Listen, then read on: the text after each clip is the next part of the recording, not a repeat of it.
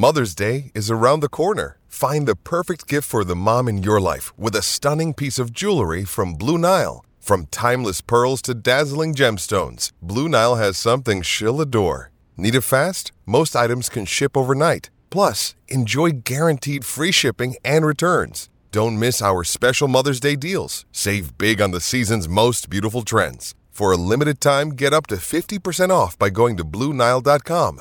That's BlueNile.com. It's now time for Steve Cleave's Big Heave.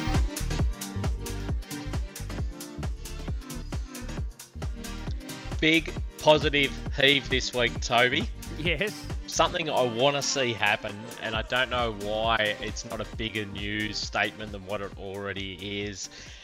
We wrap up Leap to Fame when he was flying, saying he's the greatest in the world and putting these attributes on him that were just sky high.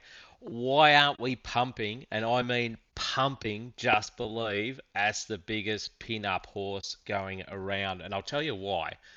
This is why it should be happening. He's had, since Greg got this horse a couple of years ago, Greg and Jess, hmm. they've had 20 Australian starts and three overseas starts across the other side of the world. He's had 14 wins. This is his Australian stats 20 starts, 14 wins, 5 seconds, 1 third. So, top three out of all 20 starts. Just before Greg got him, he ran third in the Inter Dominion in 2021. He won the uh, Inter Dominion in 2022. He was unbeaten through the whole series. He's won the Great Southern Star. He's won our biggest trotting races that we have. He's gone undefeated throughout the heats here in the Inter Dominion and is going to go out favourite for this Inter Dominion final.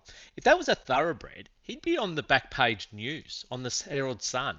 We need this. I mean, this is our pin-up horse. We need this to be really promoted hard and get people following him. They did it up there in Queensland with Leap to Fame, but honestly, I think we need to hear more and more and more about Just Believe in the news circles because he really is our pin-up horse, and I hope he goes out there and smashes them in the Inter Dominion final.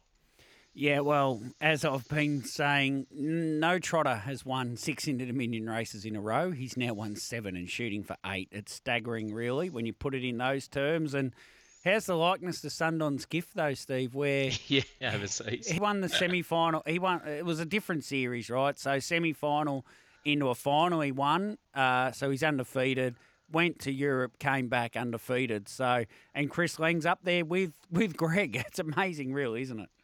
Yeah, it certainly is. And to throw in that stats, he's in that 20 starts, or that 23 starts, including his second and third overseas. He's won $697,000 in that two years. And I think our trotters are better than ever. Or, oh, this could oh. open, oh, geez, this could open up a can of worms, right?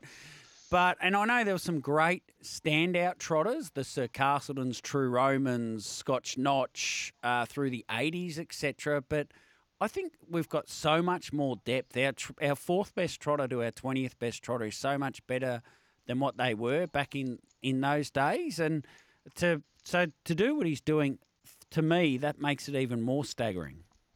Yeah, definitely. He's got, yeah, I think you're right. Um, I won't go comparing champion against champion, but No, but- comparing the overall fields, then Yeah. yeah. I certainly agree. He's he's probably got more competition than what maybe some of those others had. Um, yeah, but look, honestly, he's a horse that we should be absolutely putting up on a pedestal and using him as our biggest promotional tool.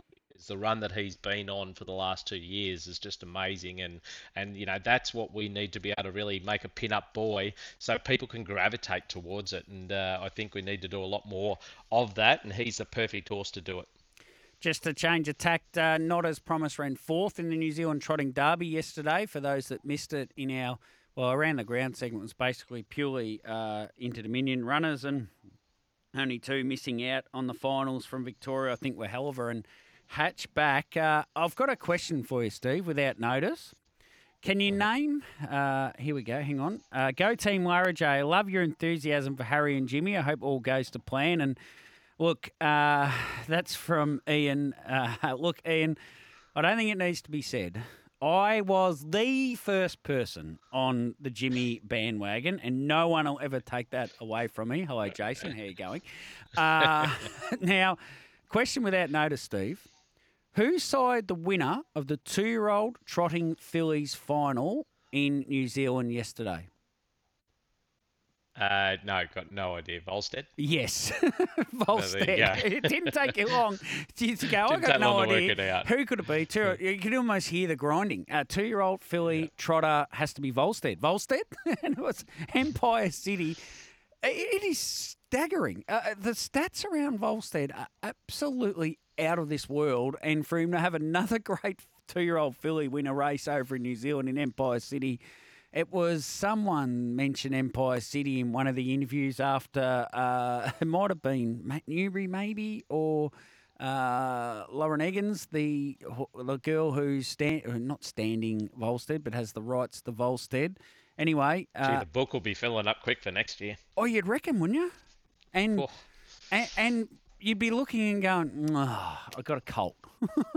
you know, that's very unusual. And in general, that you'd say that you'd sort of be like, oh yes, I got a colt. But uh, yeah, I got a colt, and as my brothers told me, I got two older brothers. Uh, that was basically what my mum said that uh, she wanted a daughter, and when I came out, she said, "Oh, I've got a colt."